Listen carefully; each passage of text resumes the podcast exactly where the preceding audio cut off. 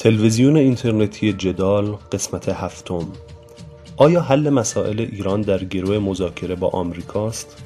در گفتگو با عباس عبدی عباس عبدی از شناخته شده ترین فعالان و روزنامه نگاران اصلاح طلب است او از رهبران دانشجویان خط امام بود که 13 آبان 58 سفارت آمریکا در تهران را برای 444 روز اشغال کردند. بعدها از اعضای شورای سردبیری روزنامه های سلام و صبح امروز و از مؤسسین جبهه مشارکت در دهه هفتاد بود. عباس عبدی از شناخته شده ترین سیاستمداران اصلاح طلب است. نام او با چهار دهه بحران رابطه ایران آمریکا گره خورده. او از دانشجویان خط امام بود که 13 آبان 58 سفارت آمریکا در تهران را برای 444 روز اشغال کردند. بعدها در سال 78 با بری روزن دیدار کرد. دیداری که روزنامه لوموند آن را آشتی گروگانگیر و گروگان و نشانه تغییر جدی در ایران دانست. عبدی سال 81 به دلیل نظرسنجی درباره علاقه مردم ایران به رابطه با آمریکا دستگیر و به جرم عجیب جاسوسی متهم شد. جرمی که بعدها تماما از آن تبرئه شد. او از مدافعان سرسخت برجام و مذاکره و همینطور از حامیان حسن روحانی در انتخابات 92 و 96 بوده. گرچه اخیرا خواهان استعفای روحانی شده. با عبدی درباره تاثیر انتخابات آتی آمریکا بر سیاست و اقتصاد ایران و همینطور درباره دو قطبی سیاسی سی ساله در ایران حول رابطه یا عدم رابطه با آمریکا صحبت کردم. دو قطبی که معتقدم بر تمام مسائل داخلی اقتصادی و سیاسی ایران سایه انداخته و باعث نزاع و تنش درونی و داخلی و استهلاک منافع ملی شده. گرچه عبدی معتقد است این نزاع بر سر سیاست خارجی نزاع اصلی نیست و مسیر همه چیز از جمله حل و فصل بنبست سیاست خارجی از سیاست داخلی میگذرد.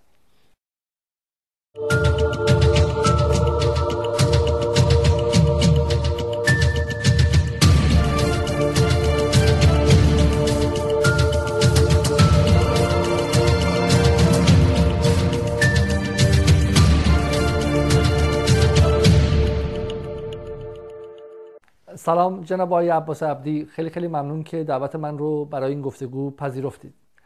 تا چند روز دیگه انتخابات ریاست جمهوری آمریکا برگزار میشه و به عنوان اولین سوال می‌خواستم از شما بپرسم که به نظر شما آیا برای منافع مردم ایران وضعیت اقتصادی و معیشتیشون و همینطور هم برای جمهوری اسلامی تفاوتی بین انتخاب شدن بایدن و انتخاب شدن ترامپ وجود داره؟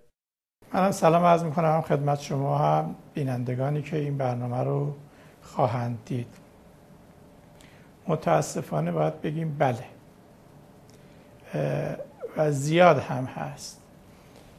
حداقل در کوتاه مدت اگرچه در بلند مدت به نظر من مسئله تغییر نخواهد کرد. این چرا گفتم متاسفانه؟ برای اینکه اصولا وزن سیاست خارجی ایران در تعیین سرنوشت جامعه اقتصاد و مردم بیشتر از اونی هستش که باید باشه. هیچ کشوری نباید به نحوی رفتار کنه که سیاست خارجیش اینقدر وزن سنگین و سرنوشت سازی رو پیدا کنه. اونم در رابطه با یک کشوری که کارش نمی‌تونی بکنی و حال خودش ابرقدرت و می‌تونه هر نوع تصمیمی رو بگیره. از این نظر تعیین کننده است. ولی در کوتاه مدت به نظر من یه مقدار برای ما می‌تونه برای جامعه ایران مفید باشه. از این حد فشاری که وجود داره برداشته شه تا یه حدی به برجام برگردن. اگر برگردن قطعا فشارهای الان نخواهد بود ولی در بلند مدت تغییری نخواهد کرد. به خاطر اینکه سرنوشت جامعه ایران رو روابط خارجیش تعیین نمی‌کنه. بله روابط خارجی مهمه به شرطی که در ادامه سیاست داخلی و موازنه نیروهای داخلی و یه نوع تفاهم و در واقع همفکری و همراهی مجموعه نیروها برای حفظ منافع ملی باشه. متاسفانه باید گفت که الان به هیچ وجه اینطوری نیست. هیچ کس نقشی در تعیین سیاست خارجی نداره. سیاست خارجی متمرکز شده در یه بخش خاصی از دولت و قدرت. و اونجا همون کاری که می‌خوان انجام میدن حالا کاش که کاری هم می‌خواستن. در واقع بهتره بگیم اونجا همون کاری که نمی‌خوان انجام نمیدن و به یه شکلی رو زمین و هوا مونده. بسیار خوب. پس شما از طرفی معتقدید که اگر بایدن بیاد در کوتاه مدت به نفع اقتصاد ایرانه و تغییرات مثبتی به وجود میاره و از این نظر با اصلاح طلبان هم عقیده هستیم که باید امیدوار باشیم و دعا کنیم که بایدن انتخاب شه و لابد هم معتقدید که اگر بایدن بیاد بعد بلافاصله مذاکره با بایدن و آمریکا رو شروع کنیم درسته؟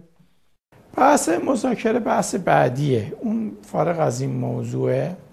به خاطر اینکه من معتقدم ترامپ اگرچه می‌گفت مذاکره کنیم ولی مفهومی به عنوان مذاکره رو شکل نمی‌داد. یعنی معلوم نبود راجع به چی و چگونه باید صحبت کرد. چون مذاکره همیشه یه پیش زمینه های محرمانه داره. مثلا مذاکرات برجام اینطوری نبود که بگن خب حالا بشینیم صحبت کنیم ببینیم چیکار کنیم. بلکه اینطوری بود که از قبل گفته بودن ما تو چه چارچوبی حاضریم عمل کنیم. شما هم تو چه چارچوبی؟ برجام میشینه دیگه جزئیاتش حل می‌کنه. اما ترامپ اصلا چنین چیزی رو نمی‌گفت. بیشتر یه شو می‌خواست اجرا کنه. از این نظر احتمال اینکه بشه با دموکرات ها یه گفتگوی رو شکل داد حالا در همون برجام یا مکمل اون به هر شکلی اینا جزئیاتش رو من خیلی کاری بهش ندارم ولی این امکان بیشتره. اما این فقط یک امکانه اینکه آدم به این دسترسی پیدا کنه مستلزم اینه که شما چقدر بتونید با خودتون قدرت ببرید پای میز مذاکره. مشکل ایران مذاکره با آمریکا نیست الان.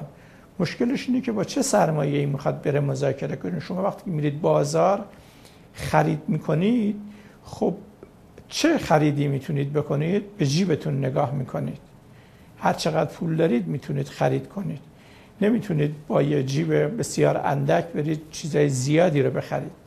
مسئله ایران مذاکره با آمریکا به نظرم نیست در درجه اول. در درجه اول افزایش سرمایه داخلیشه که با اتکایی به اون بتونه بره با دیگران مذاکره کنه. من چیزی که متوجه میشم این که شما از طرفی معتقدید که بعد امید ما این باشه که بایدن انتخاب بشه ولی از طرف دیگه لزوما نمیگید که مذاکره مذاکره حلال مسئله است. ولی شما در سال 92 گمانم طرفدار آمدن آقای روحانی بودین سال 96 همینطور و همینطور هم طرفدار مذاکره با آمریکا بودین در این سالها و و طرفدار حل مسئله حداقل با دولت اوباما بودید شما اصلا مطالب منو معلومه نخوندید هیچ وقت. یا دقیق نخوندید.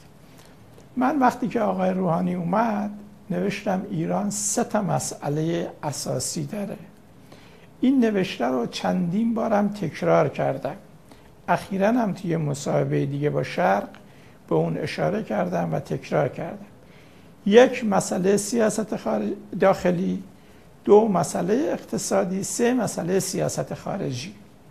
بله من موافقم که با غرب صحبت بشه گفتگو بشه به یه تفاهمی برسن اما معتقد بودم که حل مسئله سیاست خارجی و حل مسئله اقتصاد مقدم بر اینا حل مسئله سیاست داخلیه. البته اینطوری نیستش که اینو کامل حل کنیم بریم سراغ اونا. این که نمیشه که حل یک مسیره بحث سر اینه که معتقد بودم اول باید از سیاست داخلی مسئله رو حل کرد. بعد خب از سیاست داخلی که تا حد زیادی حل شد یعنی سال 90 هیچ وجه حل نشده بود. 92 مسئله سیاست داخلی ایران رو حل نکرد.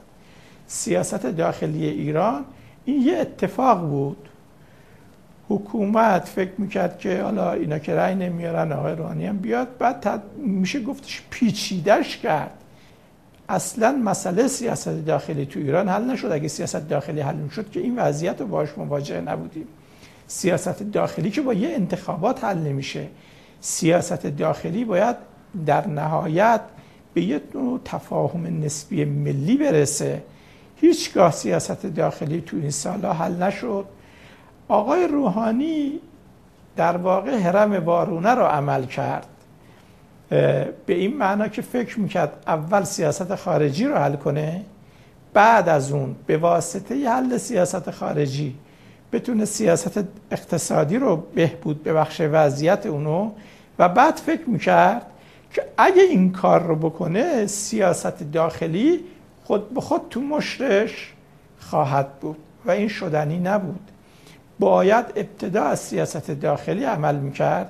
سیاست داخلی باید به اون شکاف و نقاری که در سال 88 بود پایان داده می‌شد. حالا نمی‌خوام بگم یک روزه یک ماه یک هفته ای بلکه به این من که در این مسیر حرکت شه که اون شکاف به هم بیاد سر بیاد و یه نوع تفاهم شکل بگیره.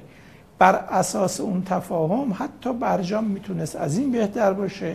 به طور قطع و یقین کسی جرات نمی‌کرد برجام رو نابودش بکنه.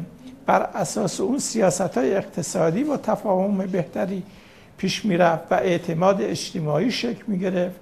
اما خب آقای روحانی برعکس عمل کرد. برعکس که عمل کرد اتفاقی که رخ داد این بود که سیاست خارجی از طریق برجام بهبود حاصل شد. آثار خودش رو به سرعت تو سیاست اقتصادی نشون داد. اما چون حمایت و زمینه کافی سیاست داخلی رو نداشت بنابراین ترامپ هم جرأت کرد برای شرایط به وجود اومد که اونو بزنه کنار و تمام اون دستاوردها عین یه گاو نهمن شیرده. با یه لگد این گاو همه شیرا ریخت روی زمین. آیه عبدی شما در 27 شهریور 97 میفرمایید که هدف برجام عبور از جنگ بود و اولا که این هدف انجام شده و محق شده و همینطور هم در 23 مرداد 98 میگید که مقصر در واقع مقصر شکست برجام ترامپه این به نظر میاد که موضع جدیدی باشه که میگید که عدم تفاهم داخلی مسئله شکست برجام الانم کاملا میگم که این تقصیر ترامپ که رفته بیرون. اما ما که مسئول تقصیر اون نیستیم که ما وظیفمون به خودمون مربوطه یعنی چی من اگه با شما یه قراردادی رو عادی ببندم قول و قرار بذارم که مثلا این جنس رو به شما صد هزار تومن میفروشم خب یه پولی هم از شما بگیرم و این جنس رو بگم فردا بهتون میدم اگه من این جنس رو فردا به شما ندادم مقصر کیه؟ منم درسته؟ اما شما هم باید خودتون رو سرزنش کنید چرا؟ برای اینکه زمانت کافی نگرفتید از من که زیر قولم نتونم بزنم. توجه کردی؟ خروج این دقیقا دقیقا سوالی که از تیم مذاکره کننده و از ببخشید این دقیقا سوالی که از تیم فنی مذاکره کننده بدون هست تردید بدون تردید مقصر اصلیش ترامپه.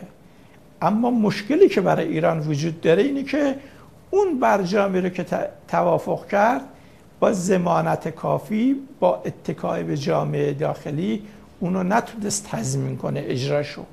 بنابراین بستگی داره که من از چه موضعی به مسئله بپردازم.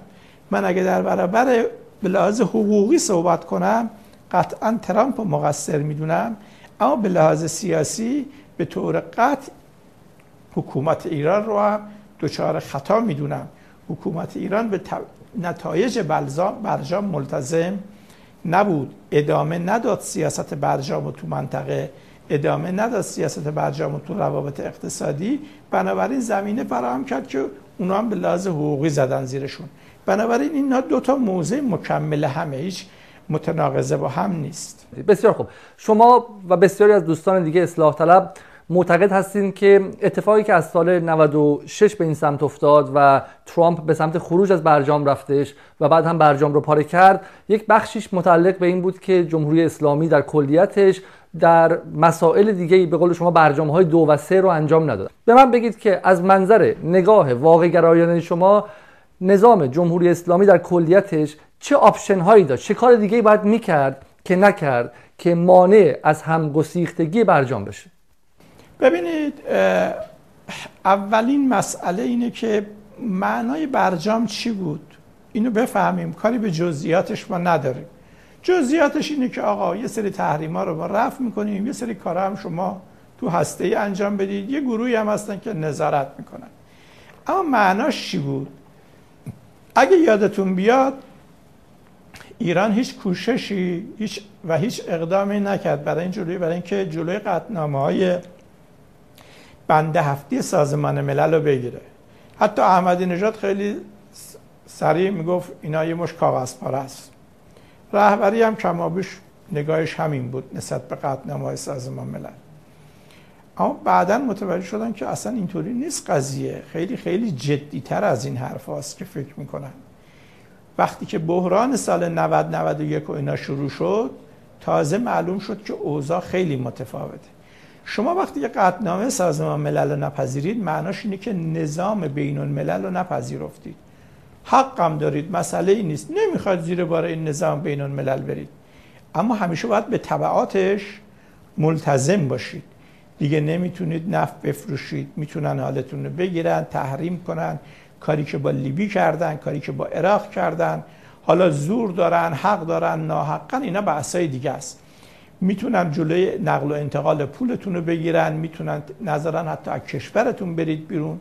همه این کارا رو می‌تونن بکنن. در حالی که شما هیچ کدوم این کارا رو دوست ندارید باهاتون انجام بدن. خب معناش اینه که شما نظام بین الملل رو رد می‌کنید بدون اینکه ملتزم به طبعاتش باشید. خب اینا اومدن دیدن نمی‌تونن ملتزم شن رفتن قطنا برجام رو توافق کردن. برجام دو تا معنای مشخص داره که مکمل همه. یکیش اینه که پذیرفتیم با ایالات متحده اون پنج تای بقیه رو بذار کنار. با ایالات, ایالات متحده راجع به هسته‌ای توافق کنیم و تا تعهدات کافی بدیم که چی کار بکنیم چه کار نکنیم. خیلی روشنه دیگه غیر از این که نیست. دوم که نتیجه اینه یعنی ما نظام بین الملل رو یه شکل پذیرفتیم که می‌خوایم قطنامه های سازمان ملل لغو بشه. سایه اون قطنامه ها از سرمون برداشته اون سایه خطرناکش. شما وقتی که اینو پذیرفتید در مورد مهمترین مسئلتون هم پذیرفتید که هسته و داخلی بوده. آپشنایی که جمهوری اسلامی داشته اینه که وقتی که اینو پذیرفته چرا؟ توی سوریه توی عراق توی لیبی ببخشید توی یمن این مسیر رو طی نکرد. من بپرسم. یعنی شما معتقدی که ما از سوریه عراق بعد خارج می‌شدیم و حمایتمون رو از ها در یمن هم باید قطع می‌کردیم. مگه شما هسته ایتون رو از دست دادید که بگید از سوریه و عراق خارج شید؟ اصلا این حرفا نیست. کی گفته از سوریه و عراق خارج برای خارج شدن از سوریه و عراق که نیاز به برجام و مذاکره نیست. می‌تونی بلندشی بیای. برج اگه قرار بود شما هست آیا, ایران ایران ایران هسته رو از دست داد. اتفاقا ایران. اجازه بدی؟ ایران هسته ای رو یه رسما فقط بگم شما گفتین هسته ای رو مگه از دست ایران هسته ای رو به عنوان مهمترین اهرم فشارش کلهم اجمعین بعد از برجام از دست داد و پنجره فرار اتمی که به طولان سه ماه رسیده بود رو رسون به بیش از یک سال. برای همین هسته ای امروز دیگه اهرام چانه زنی برای ایران نیستش و این در برجام از دست رفت. بله از دست رفت. به دلیل نقص این سیاسته نه به دلیل ماهیت برجام.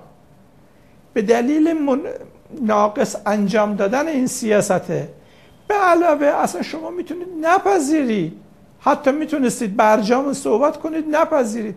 کسی که مجبورتون نکرده که بپذیرید که. کی گفته که حتما برید مذاکره کنید برجام حتما باید اینم بپذیرید. میگه نه آقا ما نمیپذیرید خداحافظ شما. ببینید این اصلا شما این به نظرم برای توجیه برای فرار از واقعیت. شما توی ایران وقتی که هسته ای رو اومدید پذیرفتید به قول خودشون میرن سیمان میریزن تو عراق تو عراق. چطور راجع به سوریه نباید صحبت کنید؟ میشونه راجع به سوریه؟ اصلا تازه با ایران هم نبود که چند جانبه است. صحبت کنید ببینید منافعتون چجوریه اونجا هم منافعتون و قدرتتون تعیین می‌کنه و نه چیز دیگه. آیا عبدی اولا که اولا ایران از سال 2012 همیشه اصرار به حضور در کنفرانس های صلح سوریه داشت.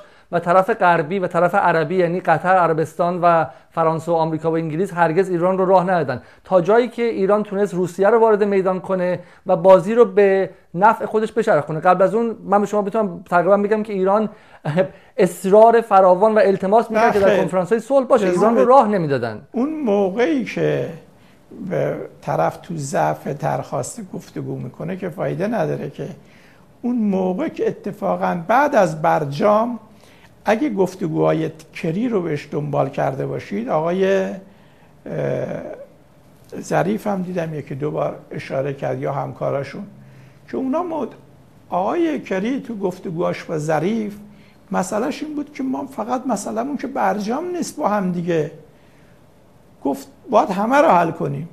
اینم گفته اب نداره. شما این گام اول حل می‌کنیم میریم سراغ گامای بعدی. خب اصلا شما فرض کنید همه برجام ایراد. خب می‌خواستن نپذیرن. کسی که زورشون نکرده بود که بپذیرن. چرا خود شما گفتین خود شما گفتین قطنامه های اجازه بند بدید. هفت آه، سازمان ملل من که چیزی بود که ایران نپذ- زور کرده بود. اون یه بحث دیگه است. اون که من نباید بهش راه حل بدم که چون من اصلا سیاست خارجی جمهوری اسلامی رو نادرست و متناقض می‌دونم تمام تحلیلگران میگن که برجام درباره یک موضوع بود. اینکه ایران از منظر نگاه غربی به قدرت اتمی دسترسی پیدا نکنه و مانعش بشن و اینا معتقدن که ایران شفافیت به خرج داد درهای تاسیسات هسته‌ایش رو باز کرد و به تعهدات خودش عمل کرد.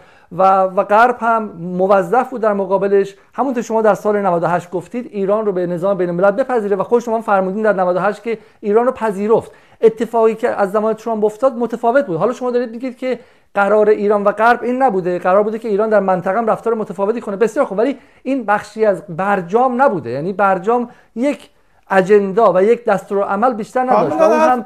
مهار قدرت اتمی ایران. حرف شما درسته. ولی من قبل از اینکه اونو از برجام برن بیرون اینو نوشتم.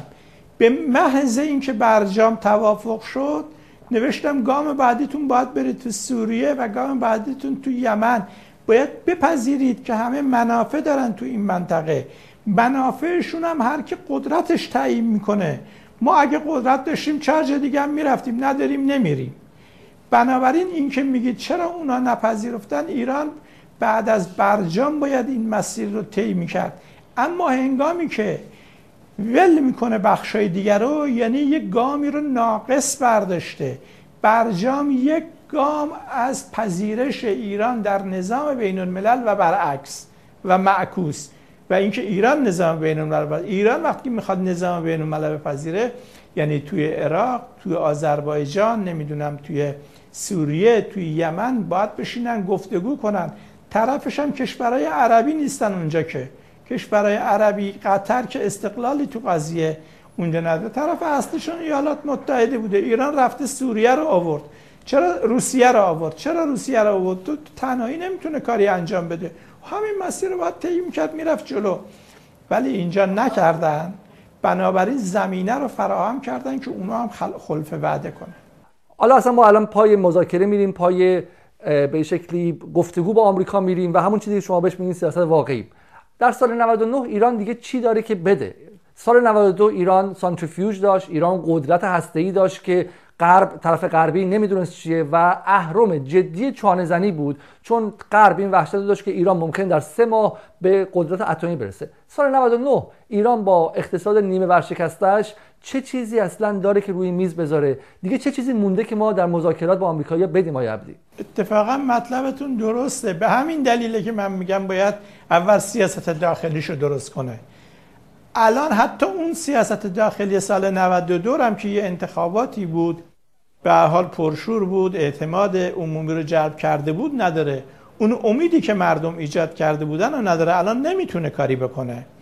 به همین دلیله که میگم بیش از اینکه دنبال امید به خارج باشه باید دنبال بازسازی و احیای داخلی خودش باشه.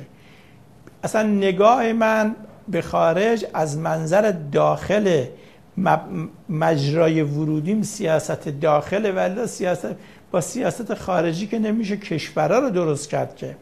به همین دلیل ایراد شما درسته.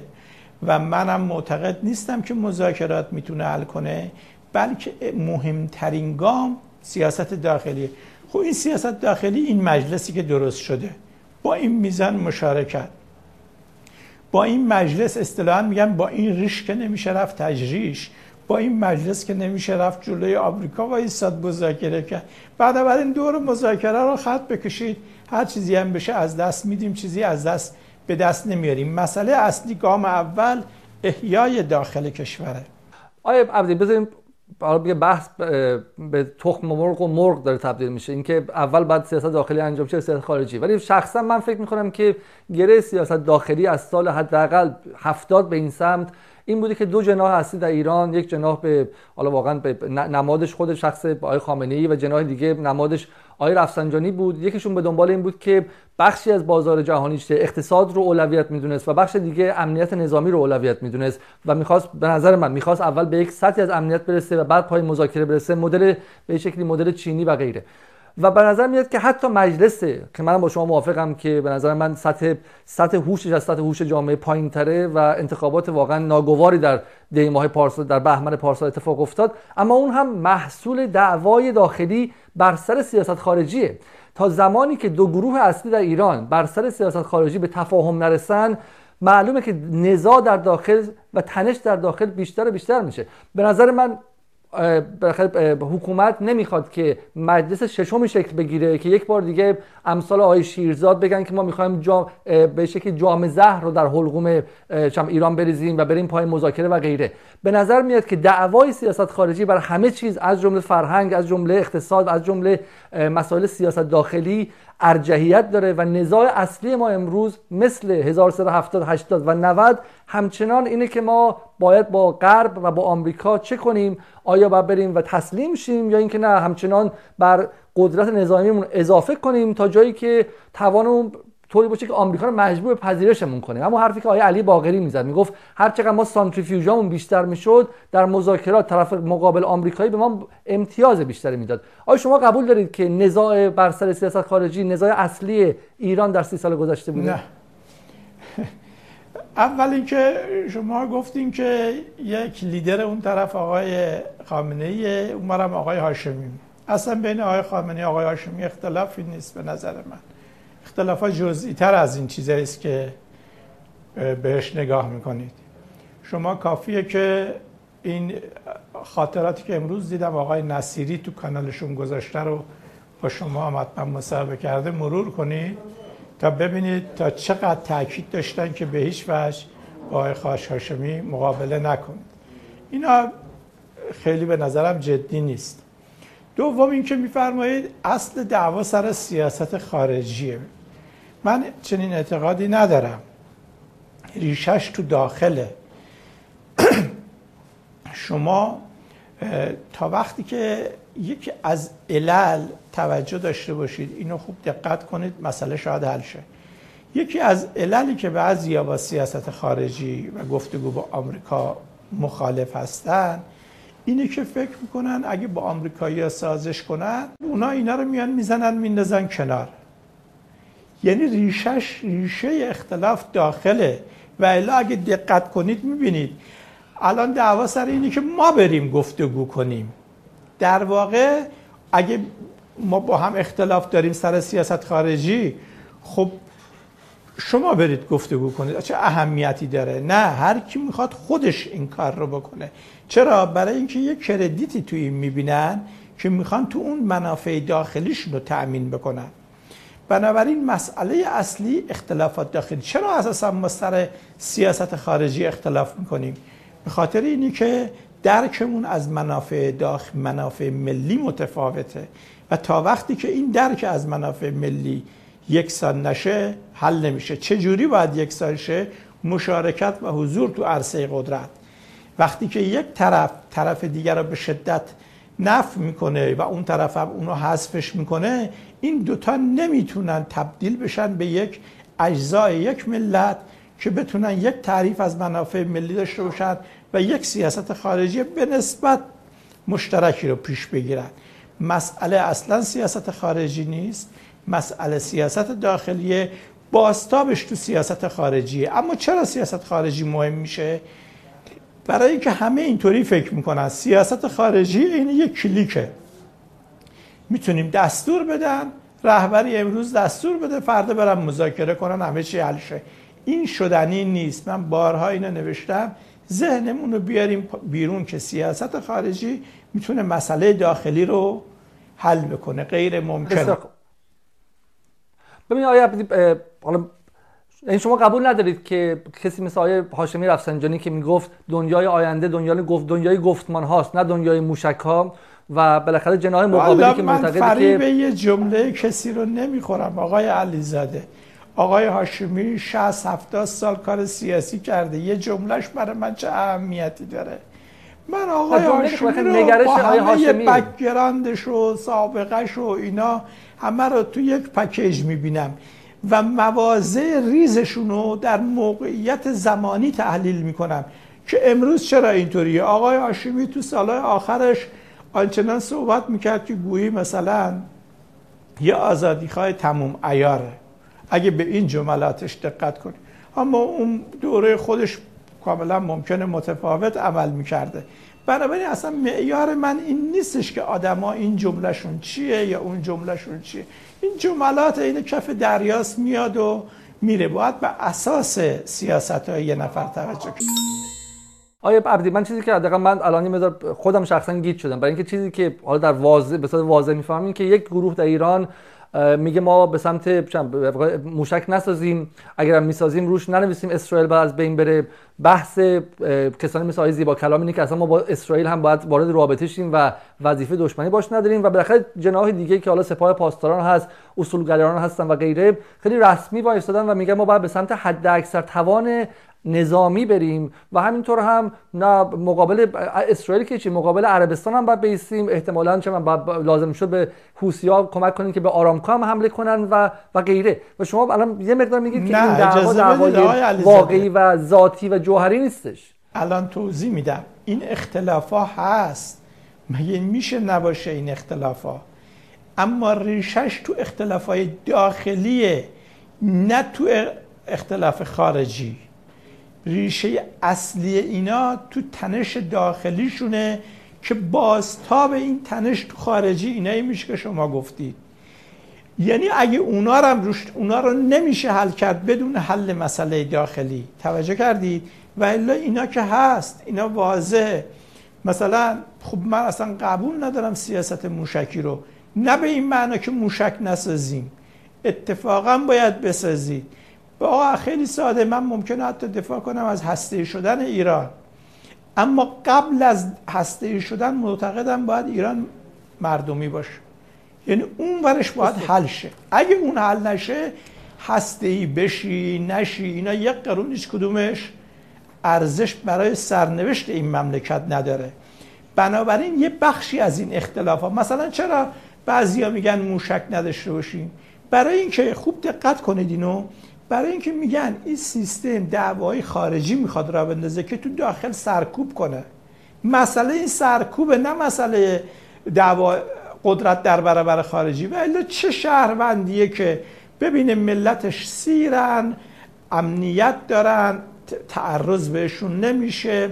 شغل دارن ضمنا موشک دو هزار کیلومتر که چی؟ 20 هزار کیلومتر دارن. ضمنا همه کشور خارجی ازش حساب می‌برن. و کدوم ملتیه که آدمی که با این بدش بیاد؟ می‌بینن اینا داره جابجا جا میشه. شما می‌بینی از یک طرف فقر و فاقه و فساد و اینا هست از یه طرف قیافه گرفتن که ما فلان موشک رو داریم. آخه این موشک به چه درد ملت می‌خوره که اینطوری باشه؟ هم موشک اصلا به درد می‌خوره که ایران مثل دهه 60 در 8 سالش 230 هزار تا جوونش به خاطر نداشتن حتی کوچکترین و ساده ترین اسلحه ها از بین نرن و کشته نشن. به این درد می‌خوره که اگر کس دیگه ای حواس صدام شدن کرد مثل بن سلمان ایران در به سیم خاردار و جزئی ترین مسائل جنگی نشه و مانعی میشه که ترکیه، اسرائیل، عربستان، پاکستان، قطر، امارات همه حمله به این کشور و ایجاد یک جنگ دیگر داشته باشن های عبدی به نظر من اتفاقا نکته مهمی اینجا. این حرفایی که من به شما می‌زنم بخش عمدهشون بچه هایی که تو این جنگ بودن دارن می‌زنن. اصلا از نه از جنگ میترسن نه خواهان اینن که کلاشینکوف نداشته باشن نه خواهان اینن که موشک نداشته باشن. مسئله اینا این نیست. مسئله اینه که این چه سیستمی است که درست کردید که 800 میلیارد دلار طی 8 سال پول گیرش اومد. روزی که رئیس جمهورش گذشت رفت یه دونه شغل اضافی درست نکرده بود. اصلا مسئله اینه ولی کسی که مخالف نیست. صادرات کنید واردات کنید اسلحه درست کنید یه ارتش دو میلیونی درست کنید. اصلا کسی با این مسئله نداره. در مقایسه که میشه اینو دارن بهت میگن. آقا تو کجای دنیا؟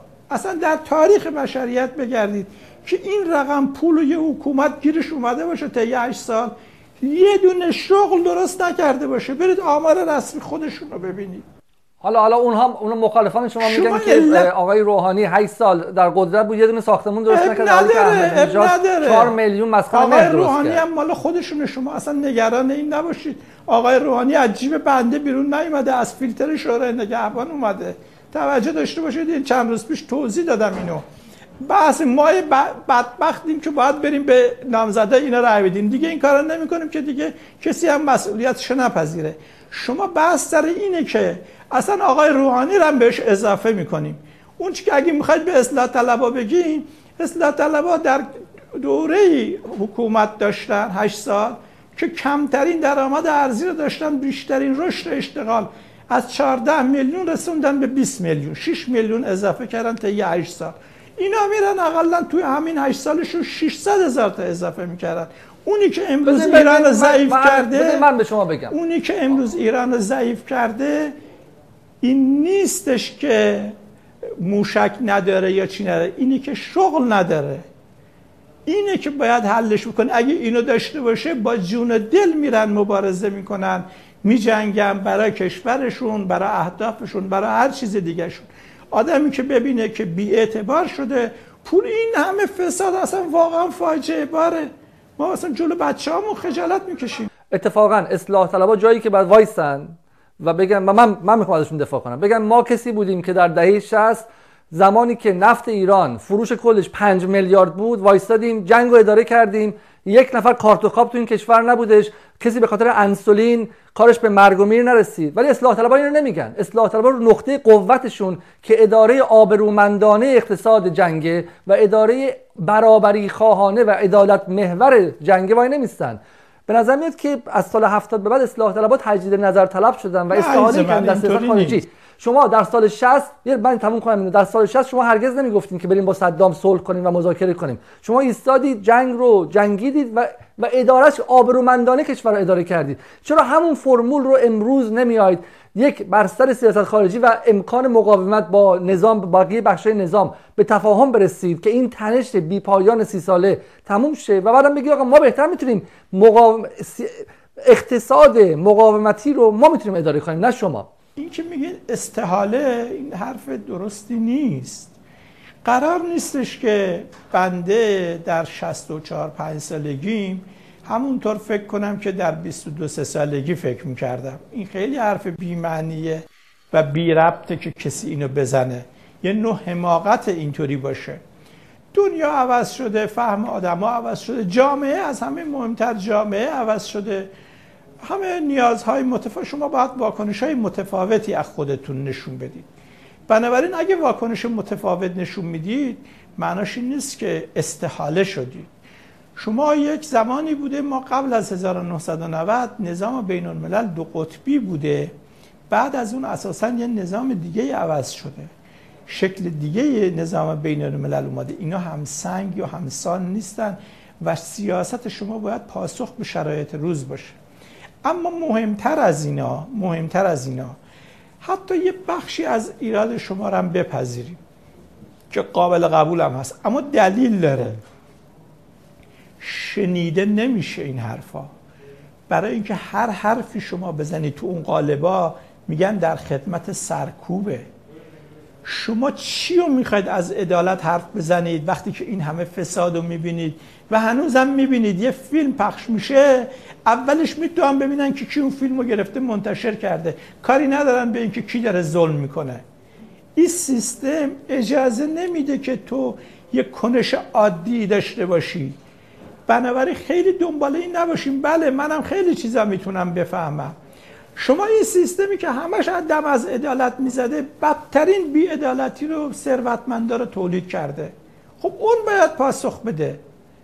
شما میگی چرا اینا نمیگن؟ خب نمیگن که نمیگن. حرفای دیگه خب آیا ولی خب چرا, چرا شما نگفتین؟ چرا در سی سال گذشته دوستان در, در سی سال گذشته دوستان اصلاح طلب شما چرا موضوع مرکزی رو و دو قطبی مرکزی رو بر سر آشتی با غرب یا به شکلی عدم آشتی با غرب گذاشتن. چرا در همون دهه هفتاد که اتفاقا اصلاح طلبا نشون دادن که بهترین مدیریت اقتصاد رو در سی سال بعد از جنگ داشتن؟ چرا اصلاح طلبا روی فساد ستیزی و روی مسائل ادارت خانه حرف نزدن؟ محور این نیست. شما ممکنه که گزینشی بخونید. ما مهمترین مسئلهمون رابطه با غرب نیست. مهم... همین الان گفتم براتون بارها نوشتم. من که نمیام اینجا یه چیزی بگم یاد داشتم یه چیز دیگه بنویسم که شما در مسئله هفت سال گذشته اجازه بدید سال گذشته مسئله اصلی شکاف قدرت و قدرت و مسئولیت تو ایرانه. آدمای قدرت دارن مسئولیت ندارن. مسئله اصلی فقدان شفافیت مسئله اصلی فقدان استقلال نهاد قضاست. مسئله اصلی فقدان نهاد رسانه است. اینو باید خب شما هم خیلی روش تاکید می‌کنید مسئله اصلی فقدان شفافیت. اینا مسئله ماست. تو این چارچوب اگه باشه من به شما اطمینان میدم. حتی از مواضع ضد غربی ضد آمریکایی حکومتم مردم حمایت خواهند کرد. اما تا وقتی که اینا نباشه مواضع درست خارجی هم داشته باشه کسی ازش حمایت نمی‌کنه چون به اون منشأ موضع ایراد دارن بسیار خوب. آیا عبدی حالا میگم جای خیلی خوبی وایستادیم من با شما کاملا موافقم که شفافیت اگر نباشه اگر فساد باشه باعث نارضایتی عمومی میشه. نارضایتی عمومی جایی که گسلیه که بازه و دشمن ازش استفاده می‌کنه. چه بخوایم چه نخوایم با بی بی سی بدون بی بی سی اون گسل ها فعال میشه و این به ضرر حاکمیت ملی و به نفع حکومت استعماریه. من با شما موافقم که بیعدالتی در داخل و شکلی طبقه حاکمی که ده هزار فامیلی که قدرت رو و رانت سیاسی و اقتصادی رو گرفتن به ضرر ایستادن مقابل آمریکا به ضرر استقلال کشوره. من با شما موافقم که کشوری که در حال حاضر چشمای همه به انتخابات آمریکاست کشوری که از نظر ما بهش بگیم مستقل نیستش. ما از سال 31 زمانی که مرحوم مصدق نفت در این کشور ملی کرد و در دهه 60 که ما نفت نمیفروختیم به دنبال این بود که استقلال ما استقلال خودکفا و متکی باشه برای همین روز. چون تا زمانی که ما نفت فروش باشیم مستقل نیستیم و بقیه حرفا درباره استقلال هم شعاری بیش نیست. اما حرف من از شما اینه نیمی از سیاست مرداران این کشور آقایان روحانی آقایان اصلاح طلب و غیره این حرفای شما رو نمی‌زنن. درباره برجام موشکی مرتب حرف می‌زنن. درباره آشتی با آمریکا حرف می‌زنن. درباره باز کردن سفارت حرف می‌زنن. درباره پذیرش اسرائیل حرف می‌زنن. درباره حرف می‌زنن که پولها در سوریه چی شد. درباره این حرف می‌زنن که ما از یمن نباید دفاع کنیم. درباره این حرف می‌زنن با عربستان نباید بجنگیم. و من به عنوان کسی که حداقل 20 سال در خارج از کشور زندگی کردم می‌بینم تو همین کشور انگلیس بین حزب کارگر و حزب محافظه کار در آمریکا بین جمهوری ها و دموکرات ها در آلمان بین دموکرات مسیحی ها و سوسیالیست بر سر مسائل بدیهی امنیت ملی توافق هستش. هیچ کس تو آمریکا نمیاد بگه که ما بریم مثلا قدرت نظامیمون رو واگذار کنیم. هیچ کس در انگلیس نمیگه که ما بریم با چه می‌دونم مسائل هستیم رو کنار بگذاریم.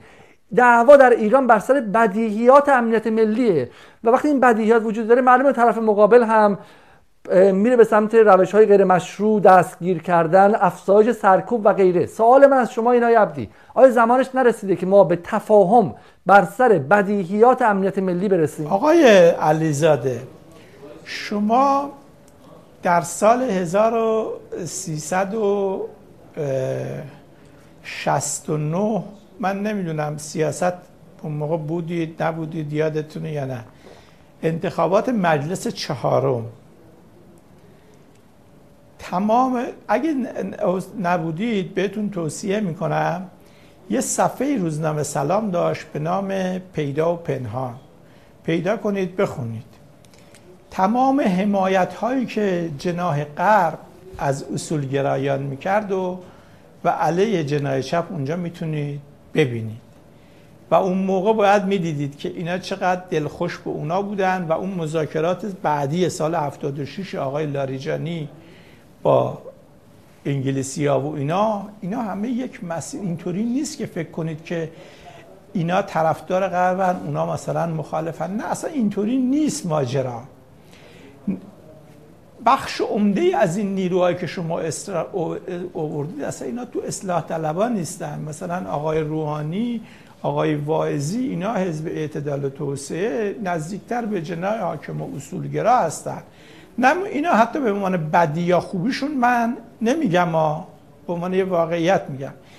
علت این که این مسائل گفته میشه خوب دقت کنید. علتش اینه که متغیرهای داخلی برای بروز آدما ضعیف شده. اینا چون نمی‌تونن تو متغیرهای داخلی رایش بسته شده همه میرن متغیرهای خارجی رو دارن باش بازی می‌کنن. اگه متغیرهای داخلی باز باشه که اصلا این خیلی از اینا نمی‌تونن اصلا برن بالا. بذارید یه سوال ازتون بکنم.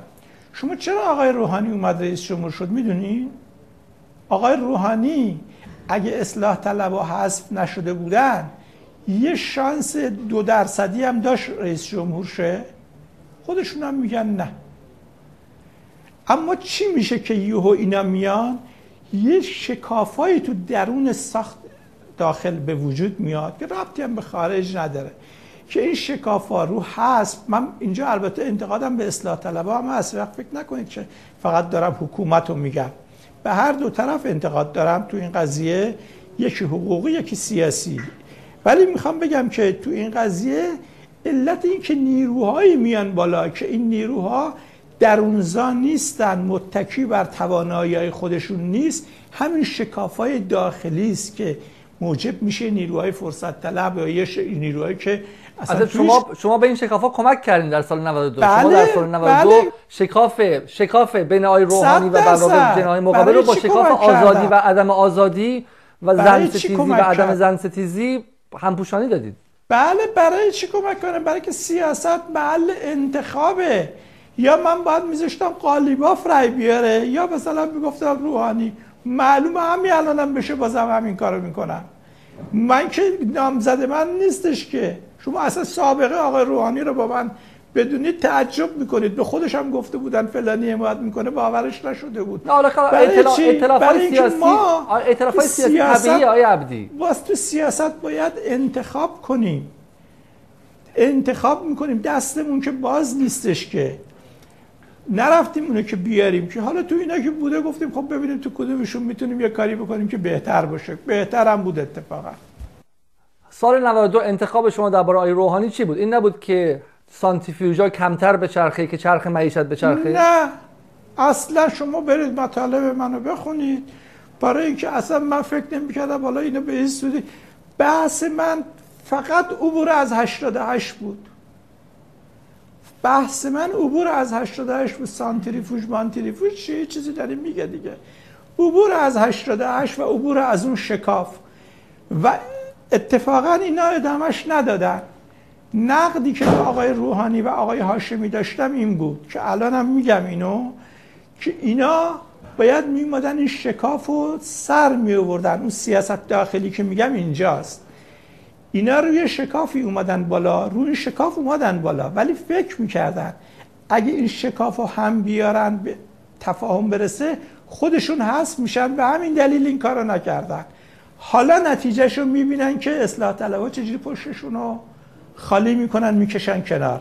جایی که من دارم مدار گیج میشم اینه اینه که شما از یک طرفی معتقد به سیاست واقعی هستید و معتقدید که ایران تا سرمایه داخلیش تا در قدرت واقعیش در داخل زیاد نشه نمی‌تونه مقابل نظام بیرونی و دشمنی هایی که هر کشوری هم در نظام بین الملل طبیعی بیسته. خب من به این یک دعوای واقعیه و من می‌خوام از شما این بار دیگه سوال کنم. بخشی از نظام در ایران. حالا من اصلا به اصولگراها کاری ندارن شما اصلا بگی اصولگراها همشون انگلیسی. بسیار خوب. من به اصولگرا کاری ندارم. من حداقل در سخنرانی های شخص آقای علی خامنه‌ای چیزی که می‌بینم اینه که معتقده که ایران باید قوای نظامیش به جایی برسه که غرب از ایران حساب ببره. و من در سیاست گذاری کلی هم می‌بینم که حضور در مهار آمریکا که در دهه 80 شمسی در سال 2001 به افغانستان 2003 به عراق اومده بود و ایران تونست اون رو مهار کنه. لشکرکشی آمریکا رو به شکست تبدیل کرد. 4 تریلیون دلار یا 4000 میلیارد دلار هزینه رو دست آمریکا گذاشتهش. ایران سوریه که در سال 90 شمسی 2011 میلادی رو در حال سقوط بود و تنها متحد ایرانه تونست یک جنازه سوریه رو احیا کنه. در یمنی که کسی باور نمی‌کرد ایران تونستش که در واقع باب المندب رو بهش دسترسی پیدا کنه و برای قدرت عربستانی که یکی از وحشی ترین نیروهای منطقه است رو هم مهار کنه. خب این یک نگاه یعنی یعنی حداقل شخص آقای خامنه‌ای معتقده که ما باید نیروی نظامی رو از دست ندیم. و اگر از دست بدیم بعدا آمریکا طمع تجزیه ایران طمع افزایش فشار و طمع تحریم های بیشتر رو هم خواهد داشت. شما معتقدید که نه مشارکت مردمی و انتخابات و قضیه اقتصاد و غیره. سوال اینه که چگونه این دوتا رو به تفاهم برسونیم؟ و در پیشنهاد من اینه که اگر حداقل نیروهای اصلاح طلب در ایران بگن که ما اگر به قدرت برسیم بحث موشکی رو نگاهمون متفاوت از نگاه امنیت ملی نخواهد بود. بحث سوریه و عراق همینطور. ولی خود شما در ابتدای گفتگو گفتید که ما باید به سمت گفتگو درباره منطقه گفتگو درباره موشکی و گفتگو درباره مسائل دیگه ای بریم. آیا به نظر شما این این تضاد تضاد مهم و اصلی نیستش؟ ببینید وقتی که قضایای سوریه پیش اومد به دلیل همون نکته که من گفتم اختلاف های داخلی هر کسی هر موضعی حکومت می‌گرفت عکسش رو می‌گرفتن. این متاسفانه تو ایران هست. به دلیل اینکه وحدت داخلی شکل نگرفت. اگه مطالب منو پیگیر کرده باشین همون موقع من از حضور ایران و منافع ایران تو سوریه دفاع می‌کردم. اما معتقد بودم که راه حل نظامی نداره این ماجرا. باید ایران کمک کنه که سوریه خیلی سریعتر به تفاهم برسن. حالا چرا دارم اینو میگم؟ برای اینکه من خیلی واقع گرا نگاه می‌کنم به سیاست. اینطوری به سیاست نگاه نمی کنم که صفر و یکی و اینا. سیاست ایران توی منطقه من با بخشش مخالف نیستم. شاید خوب نباشه اینو بگم ولی من در سال 90 دقت کنید یه نامه ای نوشتم و اونجا توضیح دادم که ما در 400 سال گذشته یعنی از زمان صفویه تا حالا هیچگاه ایران به قدرتمندی امروز نبوده و خب همه خوشحال میشن که این باشه. اما معتقد بودم همزمان توضیح هم دادم. که این قدرت ایران عین یک دکل مخابراتیه که خیلی رفته بالا اما با سیمبوکسل از این ور اونور حفظ نشده. اون سیمبوکسلی که حفظ نشده همون حمایت داخلیه. و همونجا توضیح دادم که اگر مسئله داخل حل نشه شما وقتی که تو خارج میرید عین یه جبهه گسترده ای رو که آغاز می‌کنید بعد ممکنه برید جلو. اما یه جایی ممکنه که عین جنگ جهانی دوم هیتلر تو روسیه چه شکستی خورد؟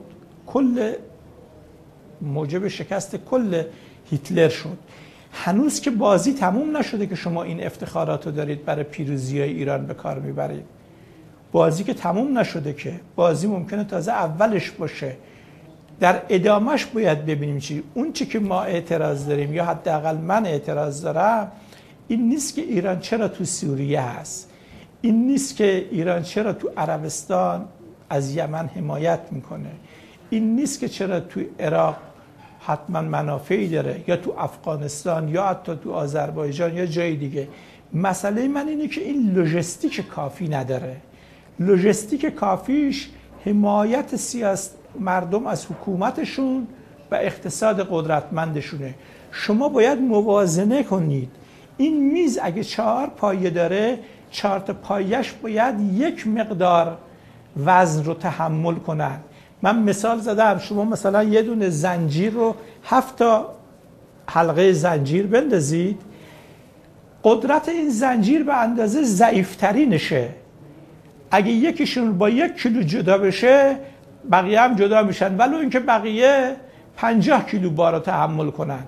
با این اقتصاد ضعیف و با این حمایت مردمی ضعیف که این نوع انتخابات مجلس شما دیدید نمیشه رفت این نوع سیاست ها را تو منطقه اجرا کرد. بنابراین همه سوال ما اینه بحث اینه که یک موازنه ای باید بین اینه باشه.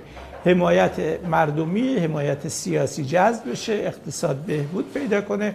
این حمایت مردمی تا حدی به صورت نسبی در سال 92 شکل گرفت. بله در سال 92 شکل گرفت درسته.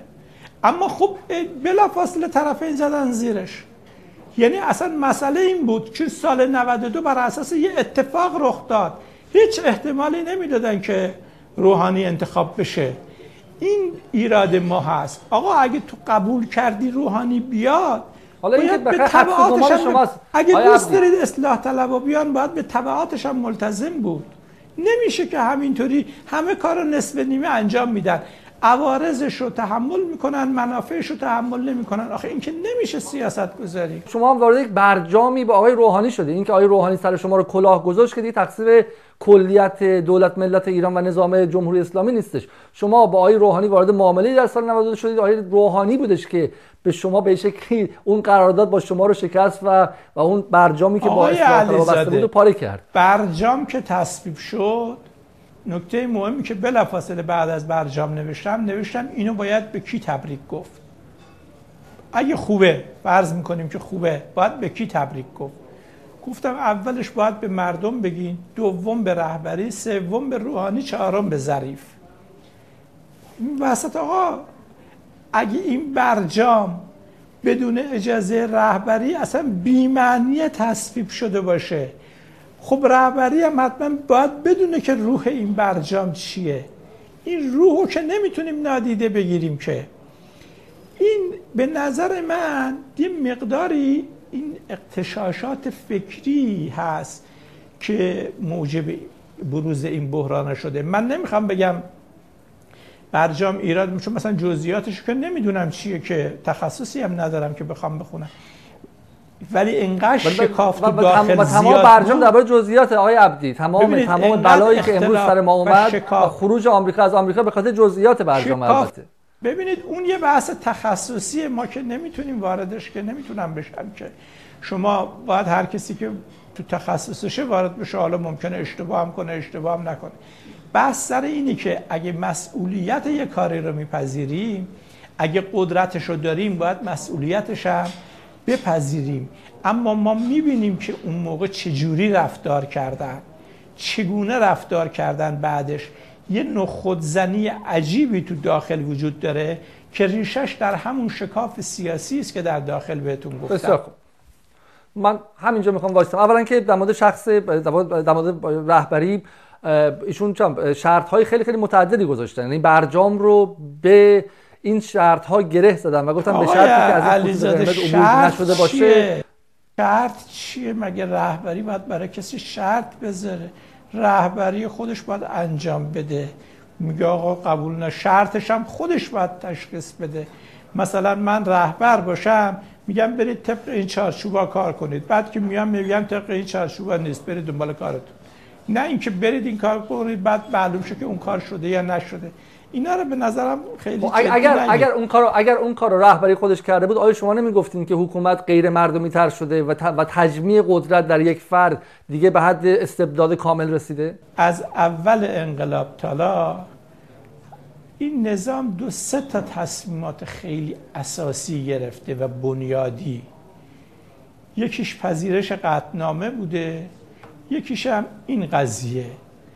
اینا تصمیماتی بوده که در سطح کلانه. مثلا شما اگه دقت کنید در قضیه قطنامه آقای هاشمی توضیح میده که ما به امام گفتیم که شما نمی‌خواد چیزی بگید بذارید ما بپذیریم. ایشون نپذیرفته. می‌دونید چرا؟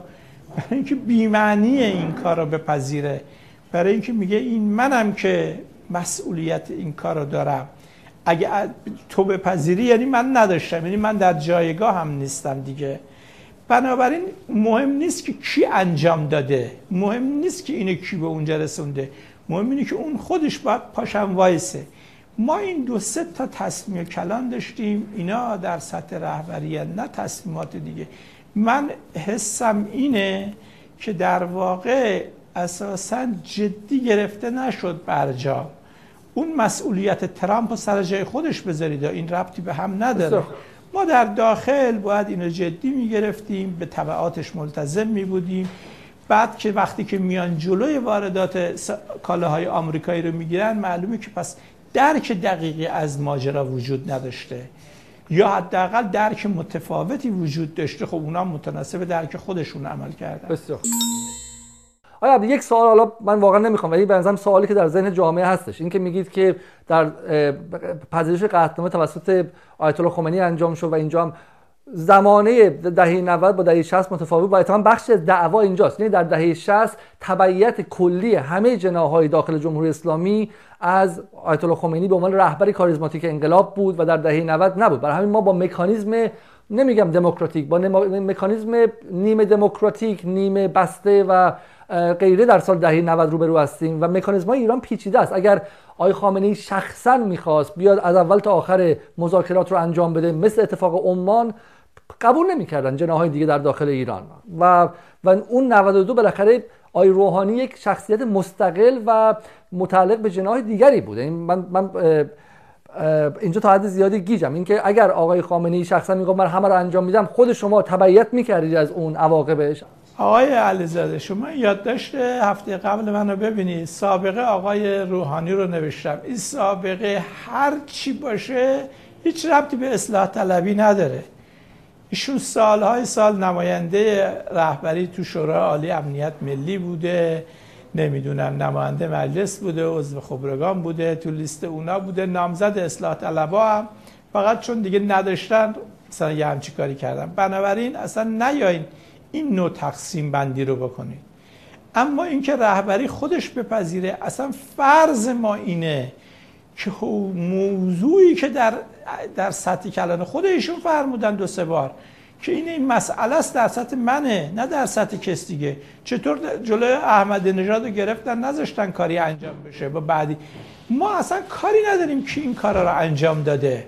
ما با یه نظام طرفیم و اونو تحلیل می‌کنیم.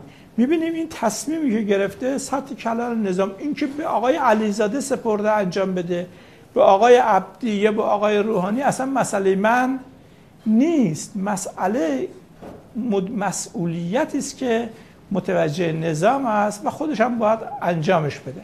یکی از نقد هایی که هست اینه که دولت روحانی در زمینه اقتصاد همه چیز رو تمامی تخم مرغ رو بدون استثنا در سبد غرب گذاشت. در در بهمن 94 درست یکی دو روز بعد از اینکه برجام به مرحله اجرا رسید رئیس جمهور دومین کشور بزرگ و قدرتمند جهان رئیس جمهور چین وارد ایران شد با بسته 600 میلیارد دلار معامله و بسته اقتصادی. اگر اون 600 میلیارد دلار به اقتصاد ایران حتی بخش کوچکش تزریق شده بود آمریکا و ترامپ برای پاره کردن برجام مشکل می داشت. همونطور که در چابهار که با ایران با هندی ها قراردادهای اقتصادی داشت ترامپ مجبور مجبور به استثناء قائل شدن و استثناء قائل شدن تحریمات در مورد هندوستان شد. شایعه ها میگه که آقای روحانی با چینی ها بسیار سرد رفتار کرده و گفته که شما باید برید آخر صف و ما اگر می‌خواستیم با چین معامله کنیم این همه سختی برجام و مذاکرات تحریم ها رو نمی‌گرفتیم. و روز بعدش آقای روحانی عازم ایتالیا و سفرهای اروپایی شد. شما فکر نمی کنید که تمام دعواهای سیاسی با آمریکا کنار همه چیز همین برجام با همه مشکلاتش اگر آقای روحانی اینقدر نگاهش رو به غرب نبود اگر آقای روحانی نگاهش یه مقدار منافع ملی بود و می‌فهمی که در سال 2016 17 18 چین همونقدر مهمه که آمریکا مهمه و اگر اون معاملات رو با چین کرده بود الان من و شما اینجا نبودیم. نه آمریکا جرأت پاره کردن برجام رو داشت نه وضعیت اقتصادی ایران این بود. حالا الان دنبال چین رفتن و چین هم هیچ علاقه نشون نمیده به ایران. آیا شما فکر نمی که تمام این بحث های چپ و راست و شرق و غرب به این علت که ما همچنان در دهه 90 میلادی موندیم آیا عبدی. اتفاقا من سوالم نیست شما در 65 سالگی چرا مثل 25 سالگیتون فکر نمی کنید من سوالم اینه که شما در 65 سالگی چرا مثل 45 سالگیتون فکر می کنید چون دنیا عوض شده. دنیای 2020 دنیای چند قطبیه. در حالی که در 45 سالگی شما دنیا تک قطبی بود و آمریکا نظام مطلقه قدرت بود. اما به نظر میاد حتی در غرب هم در انگلستانی که من هستم بعد از برگزیت امیدها اینه که بین آمریکا و چین بالانس کنن و بین آمریکا و چین مانور بدن. چرا ایران بعد از اجرای شدن برجام سراغ چین نرفت؟ فارغ از اینکه بین آقای روحانی و سفر رئیس جمهور چین چی گذشته چون من هم مثل چیزا شنیدم. با یه جزئیاتی شاید بیشتر از اینا. اصلا بدون جزئیاتش کار دارم به طور قطع و یقین این سیاستش اشتباه بوده. اصلا تردید تو این مسئله نیست. برای چی باید دفاع کنیم سیاست اشتباهی رو؟ باید همون موقع هم با چین هم با روسیه اتفاقا شما وقتی دستتون بالا هست باید با همه اینا سازگاری کنید. قطعا اگه آقای روحانی نتونسته جلب نظر چینیا رو بکنه یا این دیدگاهی که شما میگی رو داشته قطعا این اشتباه بوده؟ تردیدی تو این قضیه نیست. خودش هم باید پاسخگو باشه. با ایشون مصاحبه کنید حتما بهتون مثلا من تو همین قضیه اخیری که راجع به چین شد نوشتم. کاملا موافقم. با شما قضیه اخیر گفتین که الان الان با مذاکرات با چین مخالف بودین در حال حاضر. نه. نوشتم به نتیجه نمی‌رسه. برای چی؟ برای اینکه ایران از یک منظر ضعف داره وارد قضیه میشه. می‌خواد بره مثلا آمریکا رو دور بزنه میره با چین مذاکره می‌کنه. همون موقعی که مثلا آمریکا حل شده بود باید با چین مذاکره می‌کرد. توجه کردید؟ اینا دوتا متفاوته. یعنی در واقع می‌خواد بره برای دور زدن مسئله آمریکا با چین نزدیک بشه. من با این مخالفم. چون اون دور زدنی به این راحتی نیست و تو امتیاز زیادی باید بدی. اما اگه نه مسئلت عین سال 94 با آمریکا بهبود پیدا کرده اولین کارت اینه که به اتحادیه اروپا با چین با کره با ژاپن با همه اینا قراردادهای خوب ببندی کار کنی با آمریکا هم ببندی. ولی قبول داریم که سال 92 هم که مذاکرات شروع شد ایران دستش خالی بود ضعیف بود. اقتصاد ایران از سال 90 تا سال 92 زیر تحریم خرد شده بود چون تاباوری اقتصادی ایران مقابل تحریم ها بسیار پایین بود و شکاف های 88 همچنان وسیع بود. حالا انتخابات 92 تا حدی بس. قبول داریم 92 هم ما وقتی که پای میز مذاکره با آمریکا نشستیم در لحظه ضعف بودیم و اگر اون موقع یک سال دیگه تحمل می‌کردیم و چه بسا می‌تونستیم پنجره اتمیمون رو نزدیکتر کنیم. تمام درآمدهای اینا بهبود شرایط نظامیشون محصول برجامه. همینا رو بهش توجه نمی کنید این که ترامپ می که 150 میلیارد دادن به ایران این کارا رو کرده بی ربط حرف نمی‌زنه. اونقدر حتی حرف بی ربط زیاد می‌زنه این موردش بی ربط نیست. این قدرتی که اینا پیدا کردن محصول برجام و درآمدهای ناشی از برجام دو سه سالی که تو برجام نفس کشیده. اگه اون نبود ایران اگه اون نبود اصلا چرا رفتن به برجام تن دادن؟ شکست دادن داعش. ده. یعنی شما کلیت برجام رو اما نگاهی که عجیبه. کلیت برجام رو فایدهش می‌دونین که 150 میلیارد. به جیب ایران بیاد که بخواد هزینه نظامی کنه تو منطقه؟ نه. کلا یعنی وضعیت ایران که الان تونسته یه مقدار مقامش اقتصادش یه تکونی بخوره تو اون سه سال جون گرفت. تو اون سه سال تونست خودش رو بازسازی کنه به دلیلش سه, سه سال الان ذره بیشتر از سه سال چون اونا عملا شلم کرده بودن مسائلشون رو از همون سال 92 به مرور شل کرده بودن. تونستن خودشون رو بازسازی احیا کنن. اگه اون نبود اصلا چرا پس رفتن 92 این مذاکره این مذاکرات با ایالات متحده قبل از آقای روحانی شروع شده. شما خاطرات نوشته برنز بخونید. قبل از این شروع شده ربطی به روحانی نداره. کار درستی هم بوده. خب کار درستی بوده. برای چی این کار کردن؟ برای که نمی‌تونستن ادامه بدن. و درستم فکر می‌کرد نه قبوله این که مذاکره که اصلا کسی مذاکره که مشکل نداره که. مذاکره تو عمان ولی هیچ ربطی مذاکره بعد از انتخابات روحانی نداره. مذاکره عمان مذاکره محرمانه بود که دست ایران برای چانه زنی باز بود. هر و امتیاز طرف مقابل خوب نبود از مذاکره میاد بیرون. مذاکره بعد برجام استادیومی بود شب مذاکرات اگر ظریف بیرون میومد و ول می‌کرد مذاکرات تو, تو ایران تظاهرات و جنگ و شورش می‌شد. مذاکرات عمان چند جلسه ادامه پیدا کرد. بعد چون خورد به انتخابات طرفین ترجیح دادن که بذارن برای بعد از انتخابات ایران. توجه کردی؟ طرفین ترجیح دادن که بذارن بعد از انتخابات. چون تو شرایط و الا هم این مذاکرات بعدی ادامه همون اصولش توی همون پذیرفته شد. توی اون مذاکرات گفته شد که ما چه چیزی رو میپذیریم؟ شما چه تعهداتی رو باید بپذیرید؟ این بنیاد مذاکرات اینه. بنیاد مذاکراتی که می‌خواد بشه تو اونجا تقریبا روشن شده بود. نه اینکه روشن نشده به بقیهش جزئیاته. بنابراین علت این که اینا مذاکره کردن هم هم که شما گفتین قبلا. اگر در عمان انجام شده بود آقای خامنه ای شخصا نظارت می‌کرد مردم هم مطلع نبودن. بی بی سی و رادیو آمریکا و رادیو فردام شب به شب نمیسن تهییج افکار رو می‌کنن. حالا ایران اگه می‌تونه چونه زنی بیشتری کنه. ولی وقتی مذاکرات امر عمومی و علنی شد و تمام خبرنگاران پشتش بودن و بازار تهران قیمت دلار و پوشک بچه و شیر خشک بچه هم به مذاکرات ژنو و وین و لوزان مربوط شد دیگه دست ایران بسته بود. آیا عبدی شما وقتی مذاکره و میگی من مجبورم با دست پر برگردم تهران طرف مقابل تا بتونه تو سرت می‌زنه. چیه؟ ایرادتون به چیه؟ متوجه نمیشه ایر...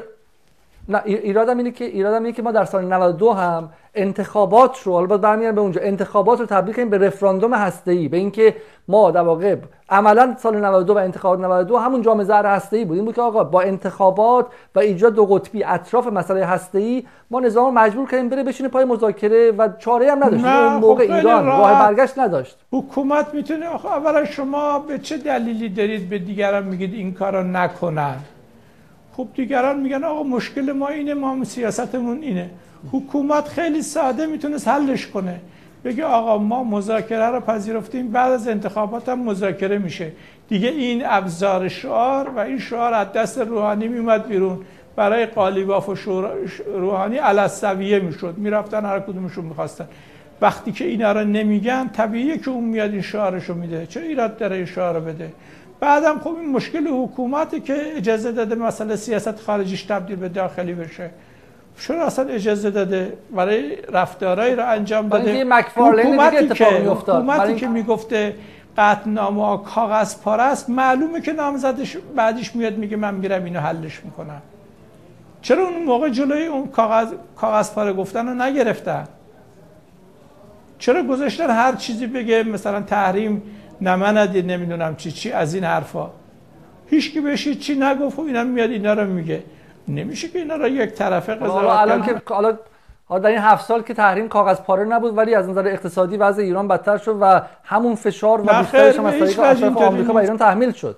نه وضع دولت بعد از برجام خوب شد. حتی من شخصا اعتراضم اینه که چرا هی حمایت کردن از قیمت ارز. قیمت ارز ثابت نگه داشتن آخرش هم به این وضعیت و فلاکت بار دوچار شدن. بنابراین اساسا بهبود شرایط بخش عمدهش حتی وضعیت نظامی محصول برجامه نکته ای که ترامپ میگه خیلی بی ربط نیست و این البته حقی برای اون ایجاد نمی‌کنه. ایران خب برجام پذیرفته که همین سوداشو ببره. اگه سود نبره که به دردش نمی‌خوره. ولی می‌خوام بگم حرفش بی ربط نیست. اما مشکل اصلی اینه که سیستم اجازه داده که مسئله سیاست خارجی تبدیل به یه شعاری بشه به شعار سیاست داخلی. و این همون نیست که من بهش اعتراض دارم. چرا؟ به خاطر اینکه داخل مسئله داریم بسیار خب پس شما قبول دارین که سیاست خارجی ایران رابطش با آمریکا همینطور هم تعداد موشک های ایران حضور نظامیش در سوریه و غیره نباید مسئله ای باشه که دعوا وشل مصالحه و وشل نزاع دعواهای داخلی دیگه در نباید قربانی این شه اینم قبول دارم چیزای دیگه هم نباید قربانی این شه ما نباید زندگی مردم اقتصاد مردم به صلاح وحدت داخلی نیروها رو قربانی این قضیه کنیم. یک دلیل مخالفت یه سری از نیروها با سوریه اینی که هر چی کاری که حکومت می‌کنه باهاش مخالفت. ولو کار خوبم نه آقای رفسنجانی در سال 2013 آقای رفسنجانی در سال 92 مخالف سوریه بود. بله. آقای رفسنجانی به عنوان نفر دوم اتفاقا من نوشتم. به شدت تخریب کرد حضور ایران در سوریه رو. آقای علیزاده کاملا حرفتون درسته و این به دلیل چیه؟ دلیلی که اونو حذف می‌کنن. وقتی که اون که 60 سال تو این مملکت بوده با اون سابقش می‌بینه هیچ بی اعتبار میشه ناخداگاه میره. بعد تو خاطراتش می‌نویسه که از قتل, قتل عام حماد خبری نداشته از سال 1982 همون روزایی که قتل عام بوده مثلا شام داشته با افت خانم املت میخورده. اینو تو خاطرات نوشته. اما بعدا که ازش می‌پرسن میگه ما یادمون نمیاد همچی اتفاقی رخ داده باشه. و پس قبول خب ما اینا رو تخریبی و سابوتاژ ببینید اینا رو من خودم می‌دونم گفتم و اصلا محکوم کردم که چرا شما مخالفید با حضور ایران تو سوریه؟ بله می‌تونید با خیلی چیزا مخالفت کنید با خیلی رفتارا. ولی منافع خارجی. اما این رو هم می‌فهمم که این حکومت به نحوی داره عمل می‌کنه که نیروهاشو منزجر و متنفر خودش می‌کنه. هر کاری ولو خوبم بکنه. همین الان همین الان من و شما که صحبت می‌کنیم اگه من نسبت به شما توهین کنم متنفر باشم شما اگه یه کار خوبم تو من ببینید یا مخالفت می‌کنید یا فوقش اینه که موافقت باش. نمی‌کنید چون فکر می‌کنی اما ما باش موافقت کنی منو تایید کردی. کارهای دیگه رو تایید کردی. خب نمی‌کنی این کارو. اینا ما حالا امیدمون اینه که امیدمون اینه که نیروی سیاسی به وجود بیاد. بله. امثال امثال عزت الله امثال عزت الله صحابی هم در این کشور بودن که منصفانه و ظالمانه در سال 80 فکر کنم 6 ماه انفرادی رفتن زمانهای دیگه دستگیر شدن ولی هم همچنان بر بدیهیات منافع ملی و امنیت ملی پایدار موندن و ما توقع داریم که جناح داخل جمهوری اسلامی هم همین رو رعایت کنن. همون هم نذاشتن یه تشریح جنازه بشه. دخترش هم تو تشریح جنازه فوت کرد رفت. آخه اینا هم هست دیگه. آخه اینا رو که نمیشه ندیده بگیرید که. بله آقای صحابی اینطوری رفتار کرد ولی آخر عاقبتش این شد. اونجا یه عکس هم دخترش دست آقای رفسنجانی آقای رفسنجانی از قدرت که احساس می‌کنه داره حذف میشه به سوریه حرف متفاوتی می‌زنه. آقای احمدی نژاد وقتی احساس می‌کنه قدرتش کم شده میاد روی مسائل به امنیت ملی و آقای احمدی نژاد خارجی حرف می‌زنه و غیره و غیره. این سیستم دیگه. آقای صحابی که تولید این سیستم نبوده که. آقای احمد نژاد تولید این سیستم. حالا من دو سوال کوتاه می‌کنم و ان دیگه وقت شما رو بیشتر از این نمیگم. یه سوال کوتاه اعتراض می‌کنه یه سوال کوتاه می‌کنم. قبول داریم که حالا با همه دعواها در این هفت سال روحانی به هیچ چیز دیگه ای جز انتظار برای حل رابطه با آمریکا و برجام نرسید. نه سیستم بروکراتیک رو اصلاح کرد نه حتی میوه برجام در منطقه رو. یعنی من در, در عراق و لبنان که سفر کردم سرمایه گذاری های ایران تجارت ایران هیچ گونه کمکی از هیچ سمتی نشدش بهش. یعنی در این هفت سال دولت روحانی دولت منتظرین بود. منتظر بود که رابطه با آمریکا حل شه برجام برقرار شه نفت بفروشه و غیره. قبول دارین که تو این هفت سال روحانی می‌تونست کاری کنه که ما الان امروز اینجا نباشیم؟ والا این که می‌تونست بستگی به ظرفیتاش داره. آقای روحانی چل سال کارگزار این سیستمه. از این به این دیگه از این سیستم از این بهتر تولید نخواهد کرد. این اوجشه. برید یه فکر دیگه بکنید. من از عباس عبدی تحلیلگر و همینطور فعال می‌پرسم که ده سال نخست زندگیش رو به عنوان یک امپریال ستیز و آمریکا ستیز بخشی از نظام بود. در 20 سال بعدش به عنوان یک فردی که معتقد بود که باید تنش زدایی کنیم و به شکلی وارد مذاکرات شیم. از منظر سیاست واقعی اینه که ایران در سال 2030 یا 1410 باید کجا باشه؟ آیا ما اصلا سوالاتی که در ایران داریم سوال آمریکا ستیزی و مذاکره با آمریکا سوال رو به جلویه یا نه؟ این مطلب به دنیای عقبه.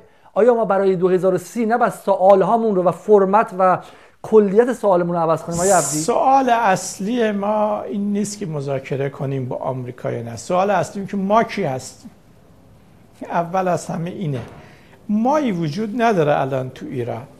من که میگم ما خب به ذهن خودم یه چیزایی میاد. اما معلوم نیست سیستم یا دیگران اینو بپذیرن. اصلا نمیپذیره تو رو. مسئله اصلی اینه که وحدت ملی تو ایران باید شکل بگیره. همه نیرو همدیگه رو به رسمیت بشناسن. با همه تفاوتهایی که وجود داره زیاد هم هست تفاوت این تفاوت ها همه همدیگه رو به رسمیت بشناسن و یه مای شکل بگیره. این ما وقتی که شکل گرفت از طریق گفتگو می‌تونه صحبت کنه که اصلا ما لازم مذاکره کنیم لازم نیست مذاکره کنیم. اگه می‌خوایم مذاکره کنیم تو چه چارچوبی مذاکره کنیم؟ اونا به نظر من مسائل فرعیه. همه دعوا سر اینی که این ما شکل نگرفته. ما در واقع چند تا جامعه داریم. حالا شاید دو تاش بزرگتره. و این دوتا به یه شکلی با هم ستیز می‌کنن تا رقابت. وقتی که ستیز می‌کنن اینطوری میشه. دشمن دشمن تو میشه دوست تو تو ستیز. دشمن. وقتی که تو داخل همدیگر رو دشمن می‌دونن اون دشمن اون یکی رو دوست خودشون می‌دونن. یکی از عللی که به آمریکا گرایش پیدا می‌کنه همینه که آمریکایی‌ها خودشون رو دشمن سیستم معرفی می‌کنن. سیستم هم آمریکا رو دشمن خودش معرفی می‌کنه. تو داخل یه عده‌ای چون با سیستم رو قبول ندارن اون آمریکا رو دوست خودشون می‌گیرن. اما اگه این دوتا یکی شدن اصلا کل بازی ممکنه تغییر بکنه. نه اصل موضوع همین اتفاقا ولی خب کشورهای دیگه مثل آمریکا هم شما الان دعواهای بین دموکرات و ریپابلیکن ها جمهوری خواه رو می‌بینید وحشت می‌کنین که این کشور چقدر چند قطبیه و چه نزاع شدیدی. اما یه خط قرمزی می‌ذارن آیه عبدی و اون خط قرمز ارتباط گرفتن از دشمن خارجی یعنی هم بایدن هم ترامپ براشون اینکه مثلا رسانه پوتین بهشون کمک کرده باشه ننگاورترین موضوع دنیاست. ولی به نظر میاد که کشور ایران با اینکه 8 سال جنگ داشته با اینکه 40 سال زیر تحریم بوده هنوز بعضی از نیروهای داخل خط قرمز رو با دشمن خارجی قبول ندارن. قبول دارین که این به رسمیت شناختن نیازمند این که همه نیروها بگن ما این خط قرمز رو داریم. فرق نمی‌کنه. نه از چین نه از روسیه و نه از آمریکا ما کمکی نخواهیم گرفت و دعوای من با جناح مقابل من براش نرم نیروی کمکی از بیگان و اجنبی بیارم. قبول دارید این یه خط قرمز لازمه. مطلب شما نتیجه اون نیست که من میگم نه مقدمش. شما می‌خواید از این شروع کنید من میگم از این شروع نمیشه. مطمئنم شما هم اینطوری فکر می‌کنید. نمی‌دونم چرا نمی‌خواید اینو بگید. ببینید. چرا من الان باید با شما صحبت کنم؟ برای اینکه من میترسم بیام ایران برای اینکه خب هر موقع اینو حل نیروهای امنیت نیروهای امنیتی ایران با دستگیر کردن نیروهای امنیتی ایران با دستگیر کردن 20 تا از دو, دو تابعیتی ها ترس ایجاد کردن که 6 میلیون تابعیتی دو تابعیتی میترسن برن بیان تو از همه بیشتر داری از سیستم دفاع می‌کنی حالا یه بخشاییش جرأت نداری بیای. پس چرا اصلا یه کسی باید بشینه وی او ای نگاه کنه یا بی بی سی نگاه کنه؟ آخه مگه دیوانه است آدم که این کارو بکنه؟ خب این رادیو تلویزیونه. خب این رادیو تلویزیون خودش رو به اینجا رسونده که مهمترین برنامهش مستند حیات وحش تو نظر مردم. خب این چیه؟ اینو درستش کن اون یکی یا بقیهش درست میشه. شما وقتی که تو داخل رسانه داشته باشید من چرا باید اصلا برم با رسانه خارجی صحبت کنم؟ اصلا چرا باید بلندشم بیام با آقا علیزاده صحبت کنم؟ خب تو باید تو داخل باشی تا وقتی ترامپ تا وقتی ترامپ و آمریکا ببینید من به عنوان کسی که اتفاقا همین که شما میگید حقمه که در وطن خودم باشم و الان دارم با اسکایپ و با این مسائل واقعا غیر عقلانی با شما صحبت می‌کنم به جای بغل شما بشینم خیلی واضحه. ولی ولی من نگاه اینه که تا زمانی که ترامپ بیاد بودجه سالانه برای براندازی بذاره دور ایران 26 تا پایگاه نظامی باشه دو تا کشورش رو با خاک یکسان کرده باشن لیبی و یمن و سوریه رو نابود کرده باشن تو اون جهان این که بعضی از نیروهای داخل حکومت جمهوری اسلامی هم پارانویا داشته باشن یا بیان دو تا دانشجوی بیگناه رو هم بگیرن من نمیگم درسته به هیچ وجه مشروع نیستش خب. اما به نظر من تبعات یک امر بزرگتریه اونی که امپریالیسم آمریکا که داره در حال افول هم هستش اومده این منطقه رو شخم زده های عبدی. با بولوزه روش افتاده. این که حالا چه می‌دونم در داخلم میترسی که تلویزیون آزاد داشته باشه متاسفانه تبعات اونه. و ما سعیمون اینه که این ترس رو یواش یواش از این آقایون کم کنیم و بهشون اعتماد به نفس بدیم که بیان و چه می‌دونم مردم از مردم نترسن از صدای آزاد نترسن از آزادی بیان نترسن. ولی همین که من میگم این دو طرف باید همزمان اتفاق بیفته. یکیشون موکول به دیگری اگه بشه باز بحث 8 سال دولت انتظار روحانیه. باز شدن شرایط داخل نیازمند این که نیروهای سیاسی مثل شما هم بدیهیات امنیت ملی رو بپذیرن و وحش دعوا نکنن. و همینطور هم دو طرف همین که شما میگه اون طرف باید شما رو بپذیره شما باید بپذیرید در این کشور بخشی از نیروهای سیاسی و اجتماعی سنتگراتر هستن مذهبی هستن نگاهشون تو سیاست خارجی تندروتره و و غیره و غیره. این پذیرش باید دو طرفه انجام شه. قبول دارید؟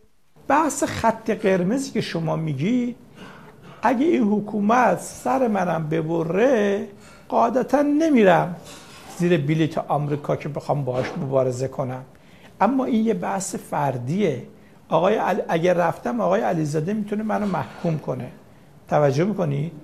یا من آقای علیزاده رو محکوم کنم. اما وقتی که این حکومت اینطوری داره رفتار می‌کنه به طور عادی کسایی که این خط قرمز رو رد می‌کنن زیاد میشن. شما وظیفتون چیه؟ وظیفتون این نیست که فقط با کسی که خط قرمز را رد کرده مبارزه کنید. وظیفتون اینه که با زمینه های رد کردن خط قرمز مبارزه کنید. بنابراین تفاوت ما اینه. شما رفتید با اونا دارید مبارزه می‌کنید. میگید چرا عبور می‌کنید؟ بله منم نمی‌کنم شما هم نمی‌کنید. اگه دوستمونم بکنه محکومش می‌کنیم. همچنان که این کار انجام میدیم. اما مسئله ما اینه که این حکومت نباید اجازه بده که انگیزه های کافی برای عبور از این خط قرمزا به وجود بیاد. ولی شما در نهایت در نهایت همین که گفتید انگیزه دزدی باید حل شه توسط جامعه شناس ولی وظیفه پلیس و به شکلی حقوقدانام اینه که خط قرمز بذارن و دزد رو باش مقابله بیستن. و نگاه بخش از حکومت هم اینه که از دهه از سال 76 به بعد بسیاری از دوستان قدیم شما که رفتن آمریکا آقای سازگارا خانم حقیقت جو آقای افشاری و غیره رفتن و متاسفانه اصلاح طلبان محکومشون هم نکردن و این خط قرمز رو پررنگ نکردن. آیا عبدی در سال 60 در دهه 60 شما بخش از نظام جمهوری اسلامی بودیم. ولی افراد دیگه ای بودن که در انقلاب همونقدر هزینه داده بودن که یاران آقای خمینی داده بودن. نهضت آزادی نیروهای ملی مذهبی چپ ها غیره غیره که زندان رو گرفته بودن. ولی وقتی صدام به ایران حمله کرد کسی نگفتش که حالا ما این خط قرمز رو میشکنیم خطوط قرمز امنیت ملی در بدترین شرایط. دهه 60 دهه گل و بلبل برای همه نیروهای سیاسی نبود های عبدی.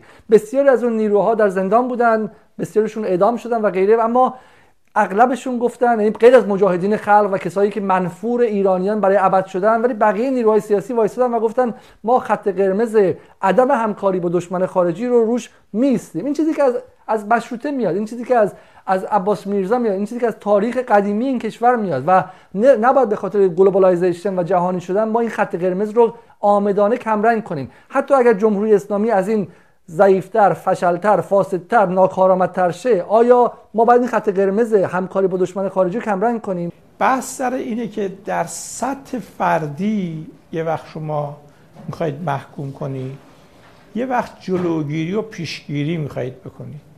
بخش عمده ای از این مسائلی که به وجود اومده محصول همین سیاست است که تو داخل شکل گرفته.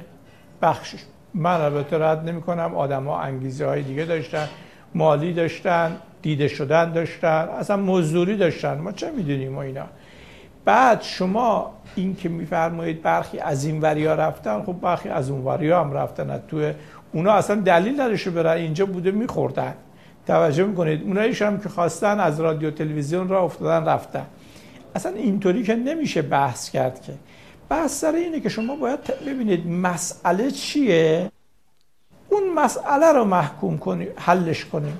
مسئله اینه که سیاست های داخلی ایران کمک نمی‌کنه به بقای آدما. من مثلا ببینید فرض کنید اگه ده سال پیش دوره اصلاح کسی از این می‌پرسید برم خارج قطعا می‌گفتم نرو. اما امروز شاید تشویقش نکنم. اما پیش خودم میگم که خب چه حقی دارم که من مانع خوشبختی این بشم؟ چرا باید این کارو بکنم؟ برای چی اینکه خب اصلا رفتن از کشور یه کسی که این همه هزینه شده باید تو این کشور خدمت کنه. ممکنه خودم این کارو نکنم. نرم این کارو نکنم. ولی اگه آقای علیزاده از من بپرسه چرا باید جلوشو بگیرم؟ ببینید باید به این مسائل ریشه‌ای تر بیشتر بپردازیم.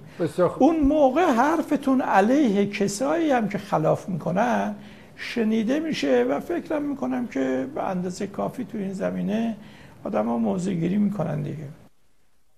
بسیار خب خیلی خیلی ممنون عبدی از اینکه در این گفتگو صبورانه شرکت کردیم امیدوارم که روزی در ایران اصلا نیازی به امثال من نباشه و شما در تلویزیون هفته یک ساعت برنامه خودتون داشته باشین در صدا سیمای ملی ایران. خیلی خیلی ممنون عبدی. موفق باشید خدا حافظ